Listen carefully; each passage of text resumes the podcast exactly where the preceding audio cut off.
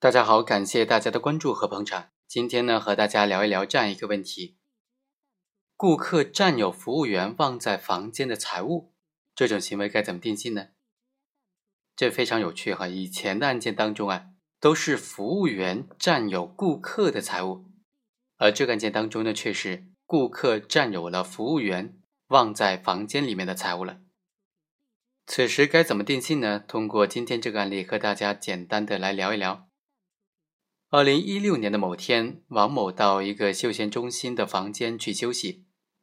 期间服务员徐某进入这个房间为王某提供足疗。徐某在结束服务的时候离开了，将手机落在了房间的桌上。王某一看徐某走后留下了手机，于是便拿起手机匆匆离开了休闲中心。徐某10分钟之后就回来了，想起手机还留在这个房间，但是发现王某已经离开了，手机也不见了。徐某随即报警，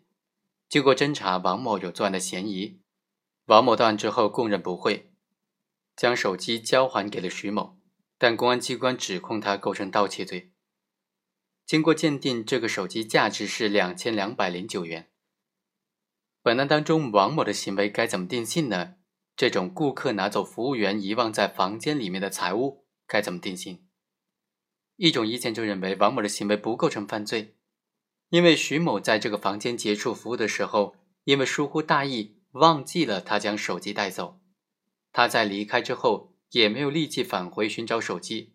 这个时候手机已经由徐某占有，变成了遗忘物了。遗忘物是不能够成为盗窃的对象的，而且案发之后王某及时的交还了手机，也不具有侵占行为当中拒不交出的行为，所以王某的行为属于民法上的无权占有，应当承担返还的义务，但是不构成犯罪。第二种意见认为王某的行为构成盗窃罪，休闲中心的这个房间它并非是公共场所，只有经过允许的特定的人才能够进入这个房间，而且房间有相关工作人员进行管理打扫，所以徐某将这个手机遗忘在这个房间的时候，休闲中心就对这个手机形成了事实上的暂时的占有关系。王某偷偷的将这个休闲中心暂时占有的手机拿走了，占为己有，这就完全符合盗窃罪的特征了。还有一种意见认为呢，王某的行为构成盗窃罪，但他秘密窃取的是徐某的手机，而并非是休闲中心占有的手机。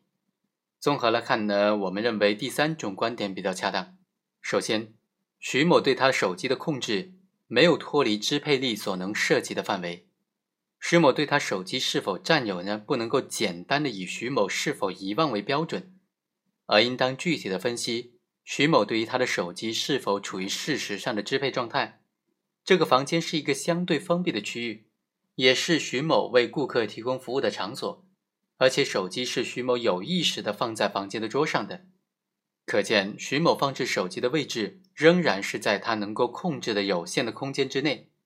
虽然徐某离开这个房间的时候忘记了将他的手机拿走，但这是短暂性的遗忘，还没有远离，随时都有可能想起，并且快速地回到原处寻找手机。所以我们认为这个手机从始至终都没有脱离过徐某支配力所能涉及的范围，这个手机依然是由徐某占有，而并非是遗忘物。第二，暂时占有关系的认定是有悖常理的。如果认定休闲中心对徐某的手机形成了暂时的占有关系，那么休闲中心就应该对这个手机履行暂时的保管义务，则由此可能要承担因为财物被盗所带来的相应的赔偿责任。虽然徐某是休闲中心的员工，但是这个房间既不是徐某的办公室，也不是休闲中心为徐某划定的供他正常的存放个人财物的地方。在休闲中心管理人不知情的情况之下，要求他对徐某因为个人的过错遗忘在客人的休息场所内的财物负有保管义务，这显然对于休闲中心来说是显示公平的。第三，王某在主观上具有非法占有他人财物的故意。只要王某具备一般的认知能力和社会常识，就应当知道，虽然徐某将手机遗忘在119房间之内，但是他很快就会返回这个房间之内寻找手机。在这种情况之下，王某仍然将这个手机拿走，并且迅速的逃离现场，这就表明他具有非法占有他人财物的主观故意啊。所以啊，王某以非法占有为目的，秘密的窃取他人财物，而且数额较大，这种行为应当以盗窃罪来定罪处罚。本文作者顾顺生，非常感谢这位作者对这个问题的深入的分析，我们下期再会。